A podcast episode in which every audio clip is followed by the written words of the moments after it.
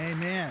Thank you, choir, as you make your way down. And also, um, I don't think I've said when I was talking about uh, the Wednesday night study that's going to be starting. If you are, want to be part of our choir ministry, I would encourage you to do so.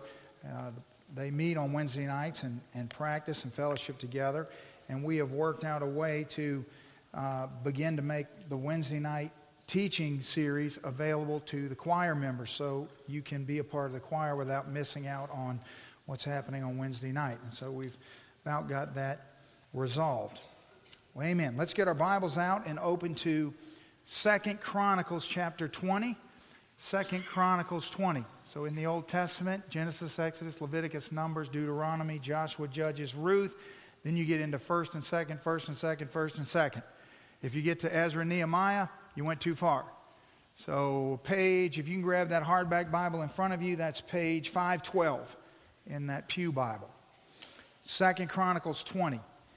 We will look at this uh, passage from the Old Testament as we bring to a close this series that uh, we've been doing, this blueprint for life, where we've spent the last four weeks talking about some specific areas uh, that were relevant to things going on in our fellowship and also things that the Lord has been laying on my heart that we've been able to deal with before we start another book study, which is our um, natural, typical way of study. So we're going to be Second Chronicles 20.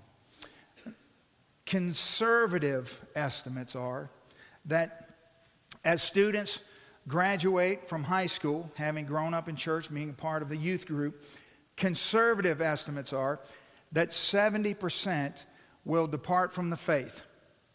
Within the first five years of leaving high school, uh, church will become a, a, a, bygone, something from your childhood.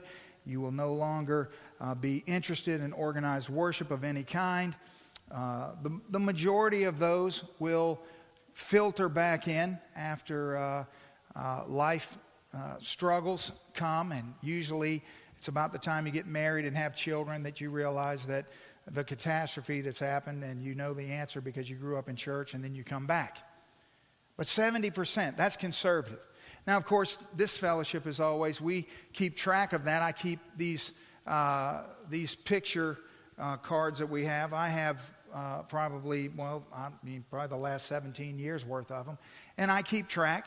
And uh, I can still look over all those students' faces, and most of them I know where they are, what they're doing, how they're going, and certainly uh, we are uh, way, way, way, way below 70%. But still, the danger is real. And here's what we're not we're not 100%. So the question is maybe for you five, which one of you is going to fizzle out? Or is it going to be two of you? Or maybe will you be uh, the first class of 100 percenters? I don't know.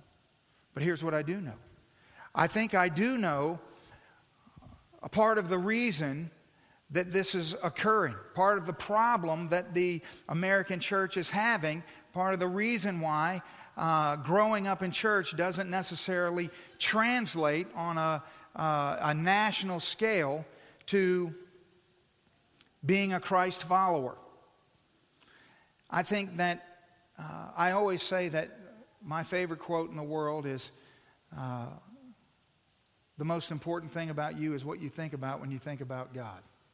I just, I just see that a thousand ways a month play out in a myriad of circumstances and situations in every possible facet of life, whether you're a senior adult, whether you're a young married, whether you're a teenager, whether you're a parent struggling with children, what you think about when you think about God is the driving, determining force in your life. Because you may, everybody uh, says, well, well, I'm a Christian and yes, I believe, but that is insufficient information. You need to understand why you exist and what your purpose is. You exist so that God may live through you, not that you may uh, not that you may live necessarily for God, but that God will specifically, biblically, the Bible teaches, live through you. And as He lives through you, that his kingdom may be expanded upon this earth. And then in turn, you will then glorify God, which is your purpose for being here. That's why God gives us children.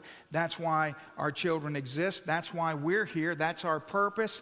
That's what we need to be absolutely pos- positively uh, assured of in the depths of our heart. When I hear the things going on in Western Christianity today, it just, uh, it really doesn't shock me. I mean, to be honest with you, I'm surprised when people say 70% of teenagers after graduation depart from the faith. I'm surprised it's not 98% because I hear the rhetoric and the nonsense that goes on. When you listen to most young people talk about God, give a testimony about God, or relate their uh, relationship with God, you will hear a phrase like, I am a Christian. I love Jesus because he's always there for me. You hear something along those lines because being a Christian and even using the term following Jesus, it makes my life better. It, it takes away my stresses. He, he solves my problems. Is that what the Bible teaches? It's almost like when I hear people talk about God, it's like they have this little pocket sized Jesus, this little pocket sized God that they can sort of keep in their pocket.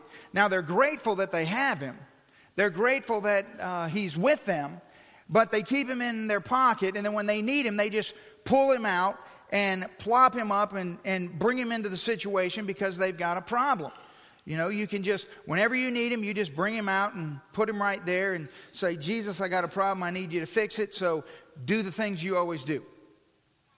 You know, he can take care of whatever your need is, or, you know, he can give you whatever you think you need, or whatever wisdom or direction you supposedly have determined in your mind that you need. But once you're done, you just put him back in your pocket.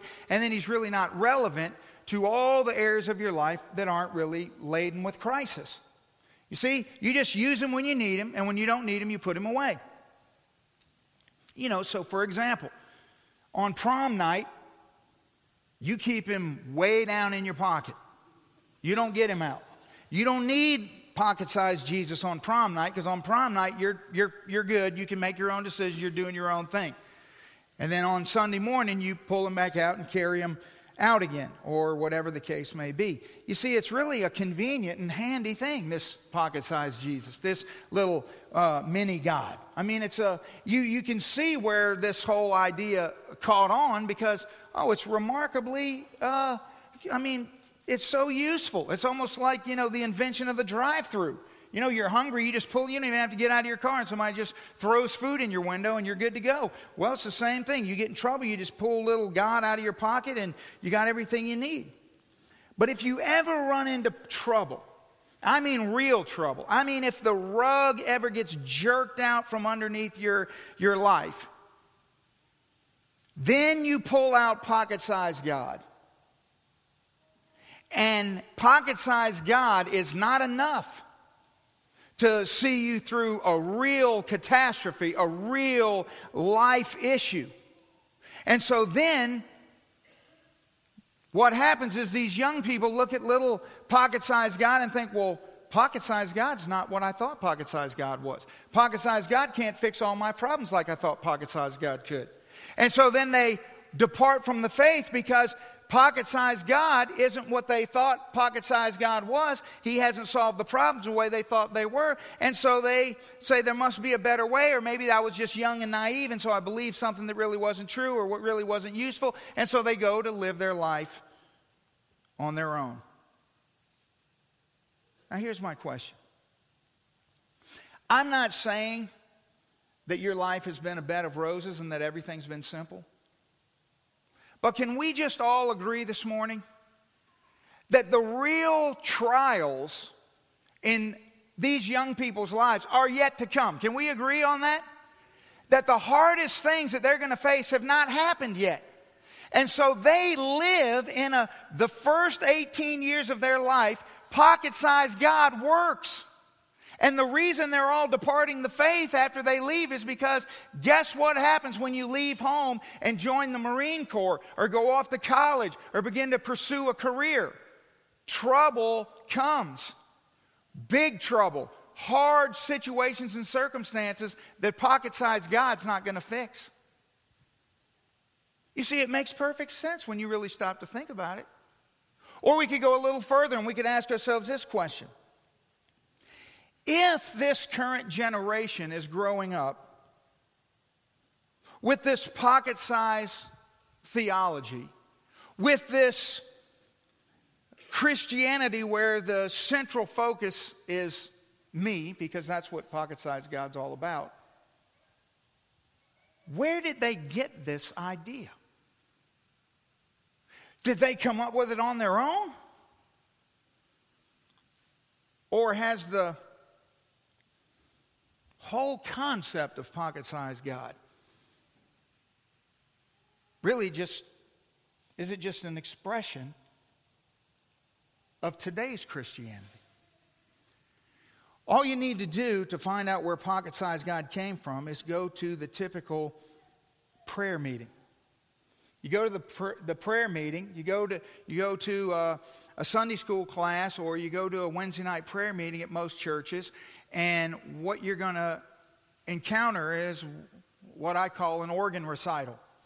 You're going to have a group of people in a room, and they're going to be reciting all the organs that they need God to fix their liver, their kidneys, their heart. Their, it's this organ after that organ after another organ. And so prayer becomes God, my kidney hurts and I need you to fix it. God, my heart's not working properly and I need you to fix it.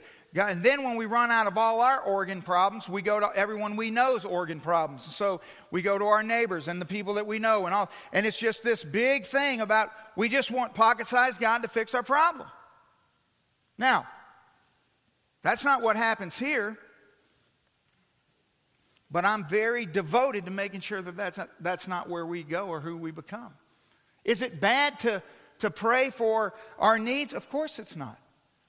But what exactly are we praying for? Is all we really want is for God to fix our problem, or is there something greater that we're asking? You see, because if someone, if little ears are listening, and if every night the prayer before bed is, God, fix this, fix this, fix that, fix this. Why would we expect them to grow up with anything other than a pocket sized God theology? Maybe, maybe what the American church needs is a dose of reality, a fresh glimpse of who God actually is, of what the Bible says about God and what it means to be his child and to walk with him and to even use the term Christian.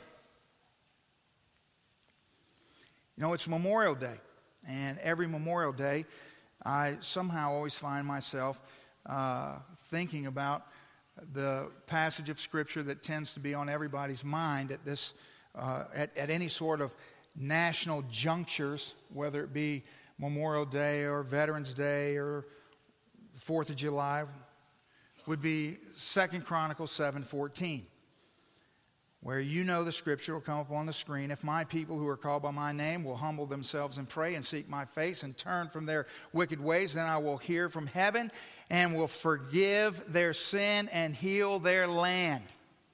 Well, that's our verse. Man, we love that verse. I love that verse. That's an amazing verse. The problem is, is that I never hear anybody quote Second Chronicles 7 13.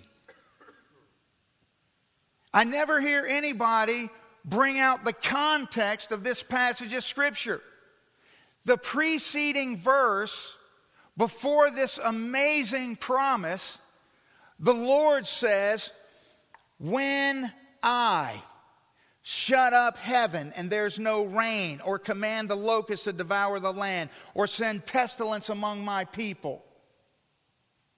Not when heaven shuts up, not when there is no rain, not when there is pestilence. The, this is God teaching you and me about Himself. He says, When I do this, when I shut heaven up, when I bring pestilence, when I, then, then when my people call me by my name and humble themselves and seek my face in prayer.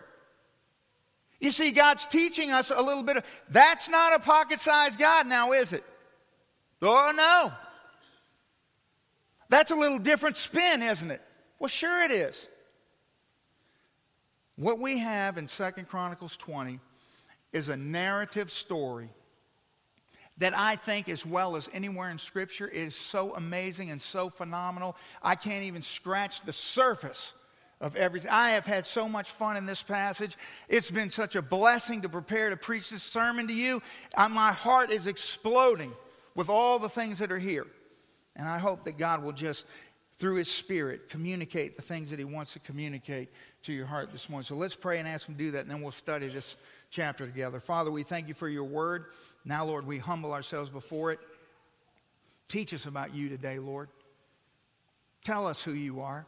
Show us how you work. Give us a glimpse, Lord, of the King of Kings and the Lord of Lords who reigns sovereignly over all things. Father, speak through me. Give us ears to hear and hearts to receive. We pray that we might glorify you, Lord. We're your people. We love you and we want to commit our lives to that which you have brought us to this moment for. In Jesus' name, amen. Chapter 20 of Second Chronicles begins this way It happened after this that the people of Moab, with the people of Ammon and others with them, besides the Ammonites, came to battle against Jehoshaphat. Then some came and told Jehoshaphat, saying, A great multitude is coming against you from beyond the sea, from Syria. And Jehoshaphat feared. Now, let me just give you a little bit of context about what's going on. So, after King David, then his son Solomon was king uh, over Israel. After Solomon, the, the nation of Israel was split into two kingdoms the northern kingdom, Israel, and the southern kingdom, Judah. Jehoshaphat is the king over the southern kingdom of Judah. Jehoshaphat's been king at this point for almost 25 years. He is a man of God. He is a great king. Uh, he's done a lot of good things. The Bible places him among the five best kings that Judah ever had. Uh, he has really been a remarkable man of God. He's not been perfect. He's walked with God. He's done some great things, but he's also fallen greatly. And if you just went back a couple of chapters, you would find out in chapter 18 where he made a catastrophic mistake and uh, faced the judgment of God. But he repented and he returned to God. And the next chapter, chapter 19, tells of his restoration in the Lord. And as he began to restore the people of God and the kingdom of Judah, as he began to walk in the ways, I mean, he is a man like David, where you see his humanity and he gives hope to all of us and teaches us what to do when we fall. The Bible's not presenting uh, people like Jehoshaphat or anyone else as to be perfect outside of Jesus. And so here, when we get to the latter part of chapter 19, man, things are good. So you see, they're, they're back on track and God's blessing and things are moving forward and things are going in the right direction. And Jehoshaphat is really walking with the Lord and really seeing the blessing of God. And then, at the most unexpected time, I mean, here his life is spiritually in order. Here he is man, in a great place with God. Things are going good. The rug gets jerked out from under. Pocket sized God is never going to work in this situation. See, pocket sized God tells you that well, when you're, when you're doing good and walking with the Lord, bad things won't happen to you. And if anything bad happens to you, well, then it must be God punishing you for some reason. And so then you pull out pocket sized God to fix the problem. But pocket sized God can't fix his problem. See, that's why the Bible says, and it happened after this. And it happened after all these good things were going on, that in the midst of all of this goodness, when everyone would think now would be the time that it's going to be, I mean, I'm, I'm walking with God, it's going to be smooth sailing. Isn't that what so many people think? They think, man, I'm, I'm reading my Bible and I'm praying and I'm in church and I'm serving and God is just ruling in my life and speaking to me. I'm not going to have any problems. What page of Scripture did you get that from? Because I haven't read it. And all of a sudden, out of nowhere, chapter 20 drops like a bomb right on Jehoshaphat's life. Here's a king, he has an army. Earlier, uh, chapter 17, I believe, shows us he has an army of almost a million men. He is a powerful king.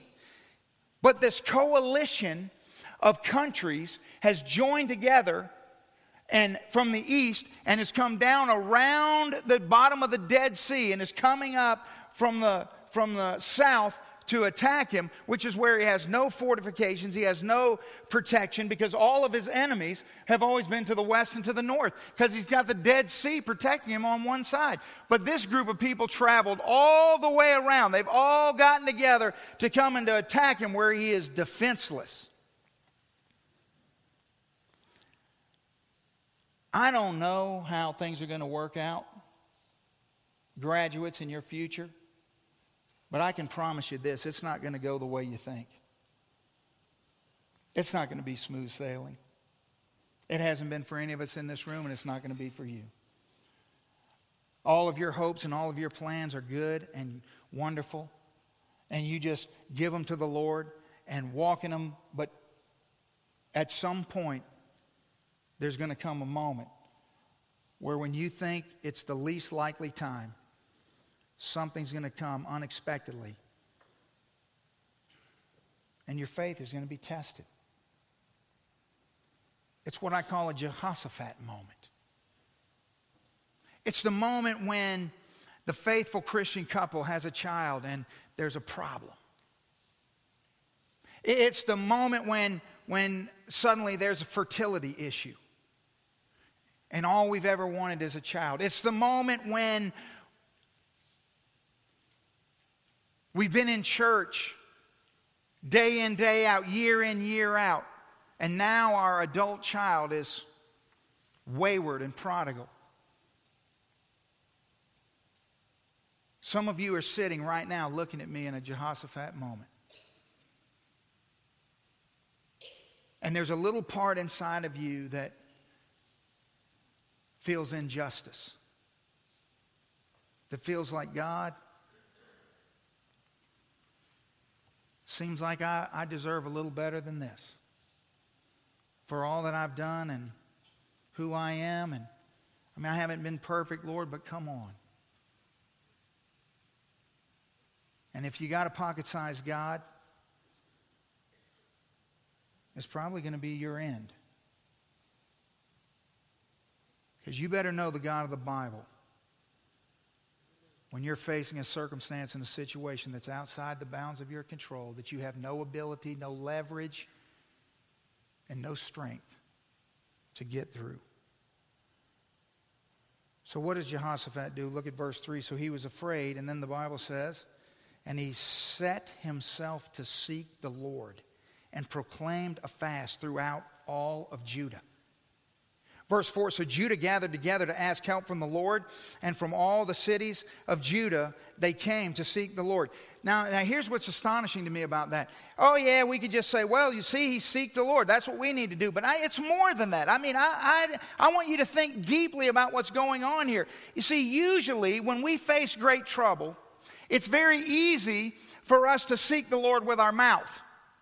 This is what little God Christianity does. Little God Christianity hits a, hits a, a, a, a, calamity, a catastrophe, a problem, a struggle. Now, little God Christianity is quick to drop to their knees and to pray with their mouth. But let me explain something very important to you. When you are praying with your mouth, where is your heart? Because in that moment, if your mouth is praying to God, but your heart is consumed with the problem, you are merely bumping your gums. Because what you're saying is, God, I want you to help me. I want you to help me. I got you out of my pocket. Here you are. But in your heart, you're saying, it's my problem and I got to fix it and I got to figure this out. You see, when you set yourself to the Lord, this is very different than just mouthing something. This man is the king of a nation. He is the most powerful man. He is someone that everyone looks to. Kings are not supposed to show that they're afraid or they're weak. And yet, here's someone who publicly proclaims, Hey, I'm afraid and we need to fast because we got a problem. You know, sometimes dads don't know what to do. Sometimes dads are afraid. But most of the time, dads aren't man enough to tell their families that they're afraid or that they don't know what to do. And fathers, I want you to know something. One of the best things you can do for your family is you can lead them in the reality of what do you do when you're afraid? What do you do when you don't know what to do? What do you do when you don't have any answers or wisdom? You see, Jehoshaphat goes public. I mean, you think about how hard this is. Imagine if the President of the United States came out and said this. He would be the laughing stock of the world. And probably be the laughing stock of half of Christianity, which absolutely pains me to say. Because if, if we had a president that came out and said, I don't know what to do and I'm powerless and we need to seek the Lord, that would be the greatest day of my life as an American. So, what does it mean to set yourself to seek God? I mean, the Amorites and the Moabites are coming. I mean, this isn't a game. This isn't a joke. This isn't, this isn't a maybe. They're coming. You're going to die. Your people are going to die. This is, this is a critical moment in your life. And Jehoshaphat turns his attention away from himself. He doesn't he, he doesn't run to God with all of his problems and all of his needs and pull out his little God and get him to start fixing everything. He focuses his heart on what his mouth is saying, on who he's praying to. Look at what he says in this prayer. Look at verse 5. Then Jehoshaphat stood in the assembly of Judah and Jerusalem in the house of the Lord before the new court, and he said, O God of our fathers, are you not God in heaven? And do you not rule over all the kingdoms of the nations? And in your hand is there not power and might, so that no one is able to withstand you? That's not pocket sized God, that's sovereign biblical God. That's somebody who understands the God that he's praying to is a king, and he is in authority. And whatever's going on and whatever's going to happen, it may happen, it may not happen, but he's God, and that's not changing. But look at his, look at his knowledge of who God is. Look at verse 7. He says, And are you not our God? I mean, I'm so glad we sang that song this morning. I was about to jump out of my chair. He says, Who drove out the inhabitants of this land before the, your people Israel and gave it to the descendants of Abraham, your friend, forever? What is he saying? He's saying, Not only are you a sovereign God, but amazingly, sovereign, powerful King Jesus is a covenant making, covenant keeping God. He's saying God makes promises and God keeps promises. And so he prays to the sovereign God who's a covenant making God who has promised certain things and he's simply responding to say, God, you're the king, you're the Lord, you can do whatever you want, and here's what you've promised to do. Amazing. I love this. My goodness, if the rug gets jerked out from under you. And you turn your heart and begin to pray to a sovereign king who is in authority over all things. And your heart is filled with all the promises that you have hidden down deep in it over all these years that you've been here. My God, what might happen? Verse 8 and they dwell in it and have built you a sanctuary in it for your name, saying, If disaster comes upon us, sword, judgment, pestilence, or famine, We will stand before this temple and in your presence, for your name is in this temple, and cry out to you in our affliction, and you will hear and save. Oh, my goodness. Now, where did he learn that? How does he know that to be true? How does Jehoshaphat know that God has promised? I mean, everybody in Judah knows what God promised Abraham back in Genesis chapter 12, but what is he talking about right there? He's quoting Second Chronicles chapter 6, verse 20. You can write in the margin of your Bible, 620, right up to the side. Because God promised 14 chapters earlier, when Solomon completed the temple, God said, Now here's the deal. Let me tell you about the temple. I'm going to dwell in the temple. And if you need me, if something happens, remember, if I shut up heaven, if I bring pestilence, if the sword comes, you just come to the temple, you set your hearts and your mouth towards me, and I'll hear you and I'll respond to you, and you'll be able to experience salvation. See, God said that. They're not just making up stuff. This is what they're just saying to the, back to God what He's already said to them. Now, after all of this, then we get into the present need, which is usually where most people begin.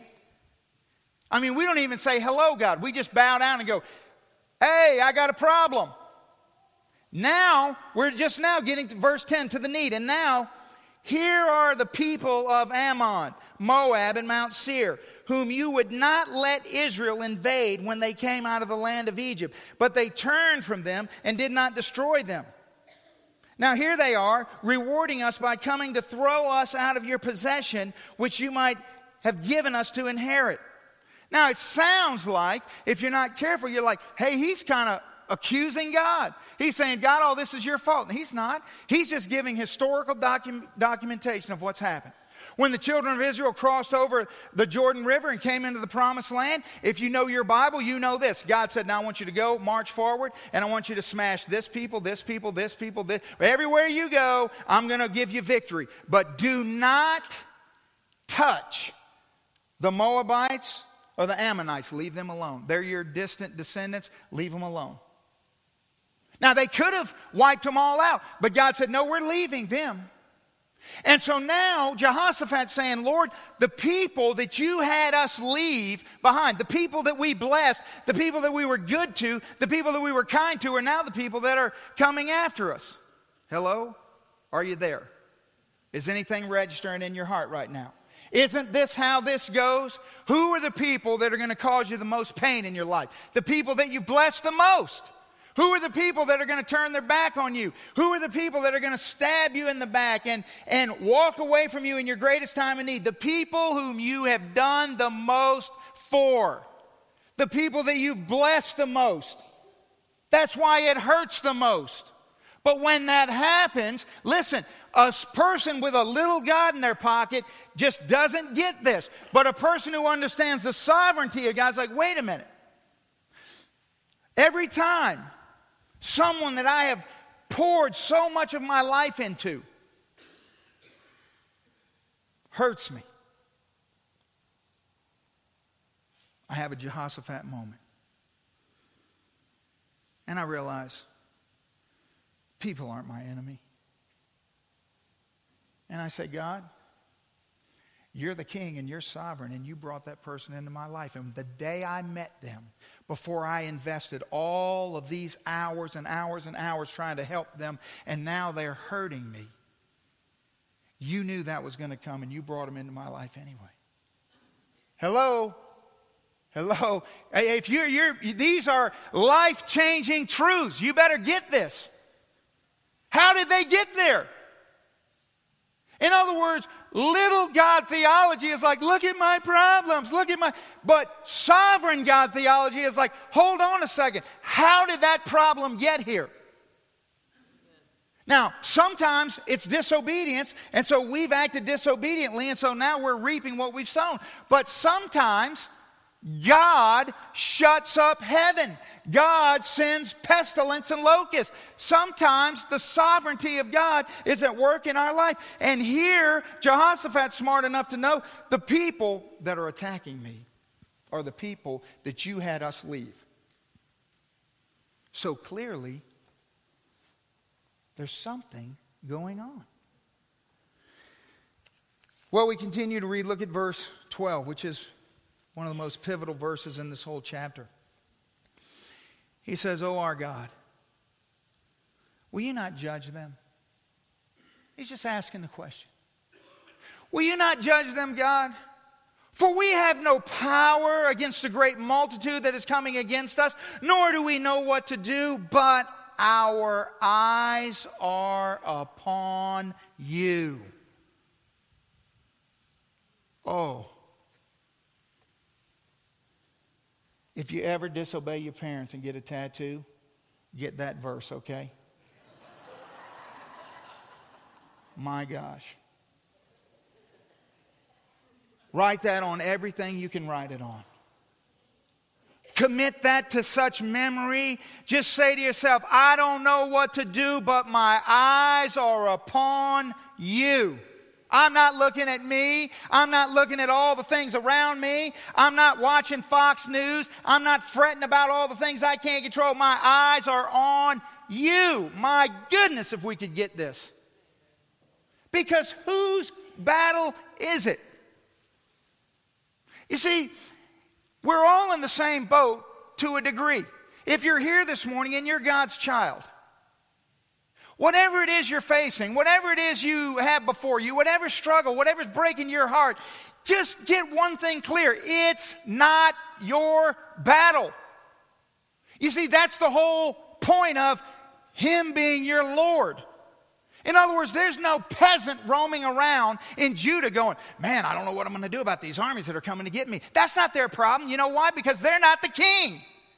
So, whatever's going on with you, whatever's coming against you, whatever's attacking you, whatever it is, you're not the king. That's not your problem. Praise God. Why do we want to put the problem on us? I don't know. I don't want the problem. Boy, every day I wake up, I'm not God. I'm so glad. And I don't want to be. Verse 13. So then what happens? All of Judah with their little ones, their wives, and their children stood before the Lord, and then the Spirit of the Lord came on Jehaziel, the son of Zechariah, the son of Benaiah, the son of Jael, the son of Mattaniah, a Levite of the sons of Asaph, in the midst of the assembly. Hmm. You ever heard that name, Jehaziel? No, you haven't. Not unless you were reading this text. You know why? Because we don't know who that is. It's just this person that shows up out of nowhere. All we know is his lineage. We know he's from the tribe of Levi. We know his name. We know his lineage. It's the only time he's mentioned. It's the only thing we know about him. Verse 15. And here's what he says. So this guy shows up out of nowhere and suddenly says, Listen, all you of Judah and your inhabitants of Jerusalem, and you, King Jehoshaphat, says the Lord, do not be afraid or dismayed because of this great multitude, for the battle is not yours, but it's God's. Hello. Yes. Why? Because of this particular situation? No, because you're God's. And if you're God's, if you belong to Him, then whatever battle you're facing is not your battle. And guess what? Isn't it true? Help comes from the most unexpected places. See, pain comes from the places where you feel like you've invested the most and blessed the most and worked the most and served the most. And help comes from the most unexpected place.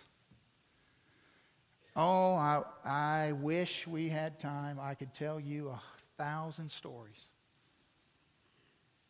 of how, at my lowest point, someone that I didn't even think knew my name or know anything about me that I've never had a conversation with walks up to me, crosses my path, and just says exactly what the Lord knew I needed to hear. Because that's how God works. We move on, verse 16. So tomorrow we're going to go into town against them. They will surely come up against the ascent of Ziz, and you will find that at the end of the brook, before the wilderness of Jeruel, uh, you will not need to fight the battle. Position yourself, stand still, and see that the Lord, the salvation of the Lord, who is with you, O Judah and Jerusalem, do not fear, be dismayed. Tomorrow go out against them, for the Lord is with you. That's the promise. The promise says you just go out there, you do what I say to do, and then you stand. I mean, the principle here is you wait. Yeah, some people say, Well, I'm just waiting on the Lord. No, you're not. You're just being lazy. You ain't doing nothing. That's not how God works. They walked, they marched 12 miles to get into position. They did everything they could do, but once they'd done everything they could do, they stood and they just waited on God. See, they knew who God was, that He was sovereign. They knew what He had promised in His Word, that He was a promise keeping God. And so then when God spoke, when God gave direction, they just followed that direction. But, but listen, their, their circumstances haven't changed. They're still under the same threat they were under before. Nothing's gotten any better. They moved into position and then they just wait. And such a key to the Jehoshaphat moment, such a key to not walking away from God, such a key to not living your life with a pocket sized God is understanding that God is not on your watch. He doesn't operate by your timing. And that if you want to see the power of God in your life, you have to learn to wait until God says, it's time to go, it's time to move. Now, I'm going to do what only I can do. Verse 18 So Jehoshaphat bowed his head uh, with his face to the ground, and all of Judah and the inhabitants of Jerusalem bowed before the Lord, worshiping the Lord. Then the Levites and the children of the Kohathites and the children of the Korahites stood up to praise God. Uh, of Israel with the voices loud and high. So they're worshiping the Lord and their circumstances haven't changed. Oh, wow. They're worshiping God, they're waiting. And now, God sends them. Verse 20. So they rose up early that morning and they went out to the wilderness of Tekoa. So that's a 12 mile hike. As they go out, Jehoshaphat stood and he said, Hear me, O Judah and inhabitants of Jerusalem. Believe in the Lord your God and you shall be established. Believe his prophets and you shall prosper. Now, here's the thing. I just got to mention this. Faith is not believing what you want God to do. Another thing, if you listen to modern Christianity, it just makes my blood curdle. People talk about their faith and they're talking about themselves. They're going, Oh, I have such faith. And they start talking about God. And I'm like, God didn't say that. God never said that. You're making that up about God.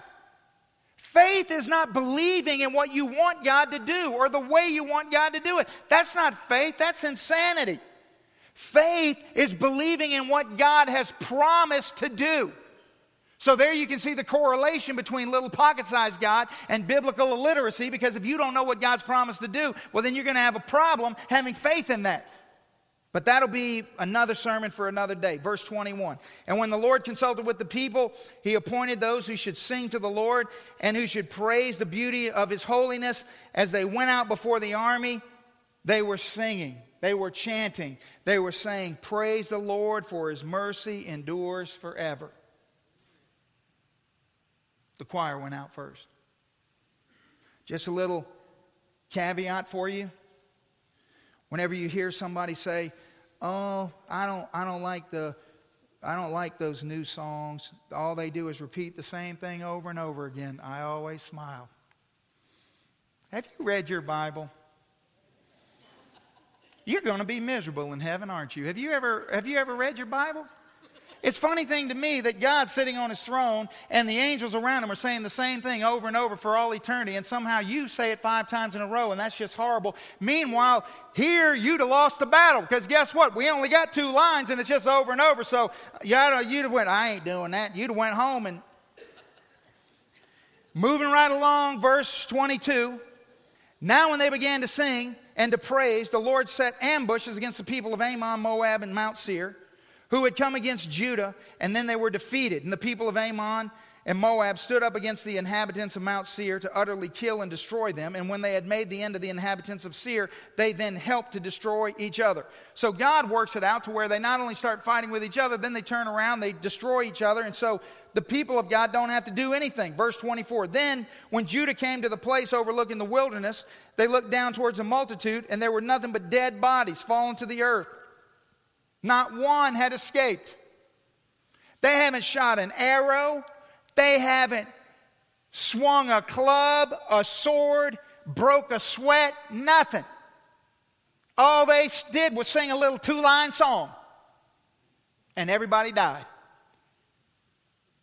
But it's the journey of how they got here.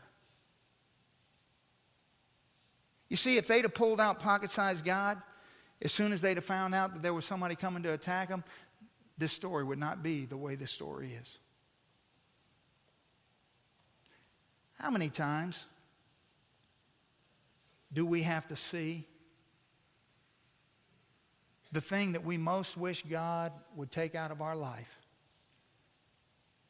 be the very thing that He has used to glorify Himself in our life? How many times?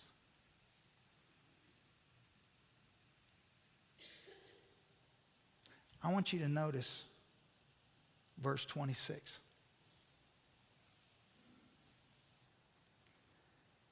And on the fourth day, you know why it was the fourth day? What happened to the first day, second day, third day? They spent three days picking up the spoils.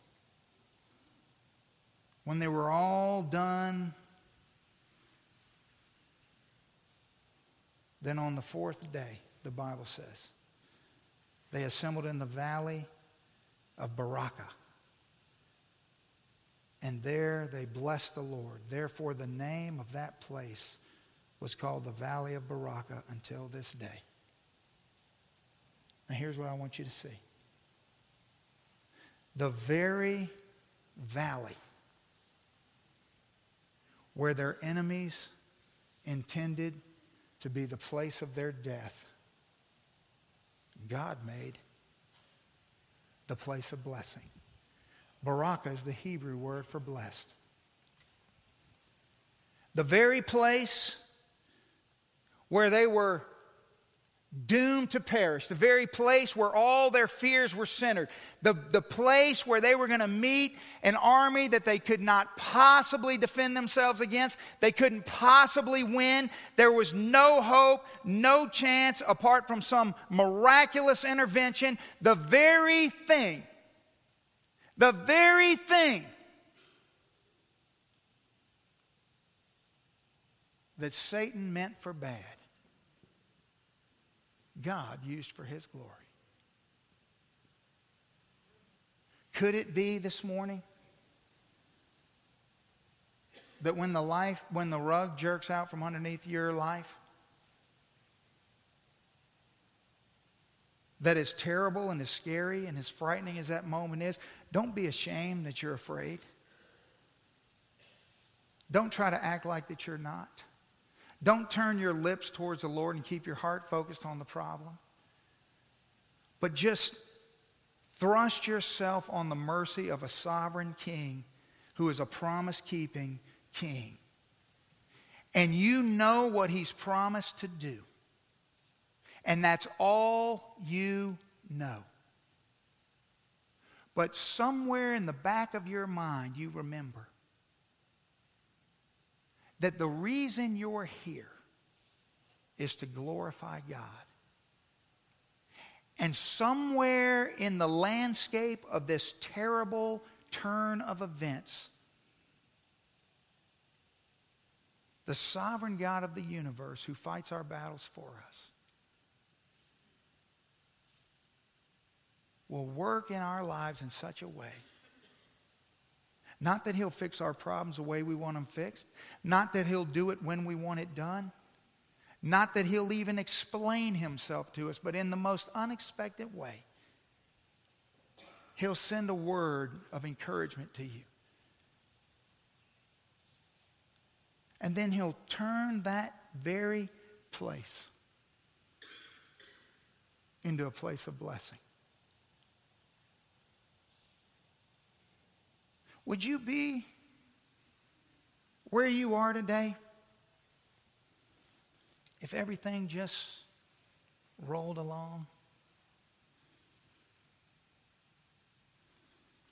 Seventeen years of graduation cards. I got them all out and lined them all up.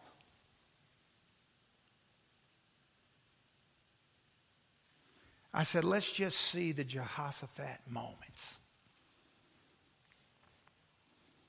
And I started looking. And guess who's still standing? Guess who's still beaming? Guess who's still glorifying God all these years later? The one who had the rug jerked out from under their life. Not the smooth sailing, everything's fine. Nope, they're gone. But the ones when it all come crashing down knew that they didn't serve a little pocket sized God. Because the most important thing about them is what they think about when they think about God. You know, some of you, you've messed up. You've gone down the wrong road. You've done something or things in your past and every time somebody opens to the book of Romans and starts quoting that passage of Scripture that there's therefore now no condemnation for those who are in Christ Jesus, you just wince because you wish that were true for you. But you can't seem to get over the mistake you made. You can't seem to get past the, the, the place where you were afraid and you did something that you regret. You didn't know what to do. You trusted in yourself, and it just haunts you. It haunts you. And you live condemned.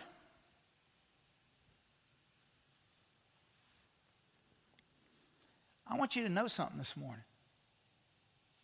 If you're a child of God, Satan doesn't have the final say in your life. So you need to just rise up out of the pity party don't have some kind of weirdo denial about that everything's fine when it's not, but just rise up out of the pity party and remember hold on a second. Who is this God that I serve? What are the bounds of his power and authority? What has he promised me? And he, he didn't say, if you always obey me. He didn't say if you always do everything perfect. He didn't say if you are 100% right and good in everything you do. He said, because you are my child, I will never leave you or forsake you. That's what he said. And so he knows. And it just may be that that place of your greatest pain, that place of your greatest shame, the thing that you always hope would go away is the thing that God uses in your life for glory. He left the Moabites and the Ammonites there. It wasn't like when Joshua led them through the promised land that he didn't know this day was going to come. It's not like it caught him by surprise. When they marched by the Moabites, God in heaven looked down and said, There's going to come a day in just a few short decades, and they're going to come to slaughter you. And though you could slaughter them now, we're not going to do that. We're going to let them come. We're going to let a thorn pierce into your side. We're going to let a struggle come into your life. You're going to make a bad decision. You're going to have an abortion. You're going to get a divorce. You're going to, you're going to forsake something that you said you never would. Something is going to happen that's going to be horrible. It's going to be terrible. But in the midst of that, they're just Ammonites and Moabites. It's not like God didn't know that day was coming when He saved you. He knew that and He will use it for His glory because that is your purpose, child of God. That is your purpose. And that is the God that we serve. So He's aware, He knows. And I tell you, a young person that knows what to do in a Jehoshaphat moment is a young person that will change the world who's not afraid to say, I don't know what to do, but my eyes are upon you. Let's stand and bow our heads.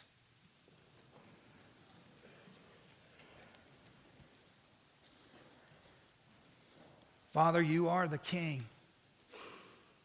the sovereign ruler of all things. And Lord, there are so many things that we think we know. But Lord, we need to be reminded that we never will be, nor would we ever want to be, you.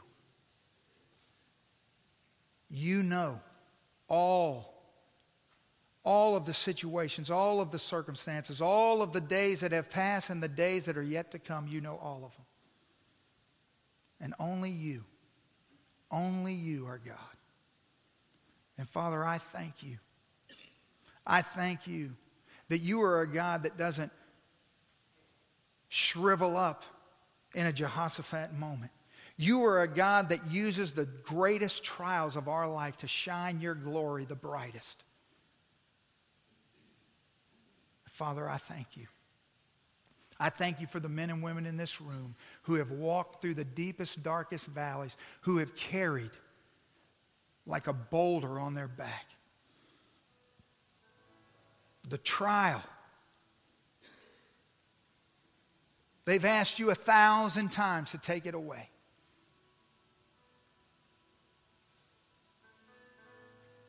And it's in a moment like this they realize they wouldn't be where they are if it wasn't for that. Father, thank you. Thank you for the suffering. Thank you for the struggling. Thank you for whatever it is that makes us more like you, that brings us closer to you. Thank you. Father, I thank you for the freedom that you bring into the condemnation of our lives. I thank you, Father, that you can grant freedom this morning to men and women and young people who have just been buried under the guilt and the shame that the voice in their head says, God will never use you because of what you've done.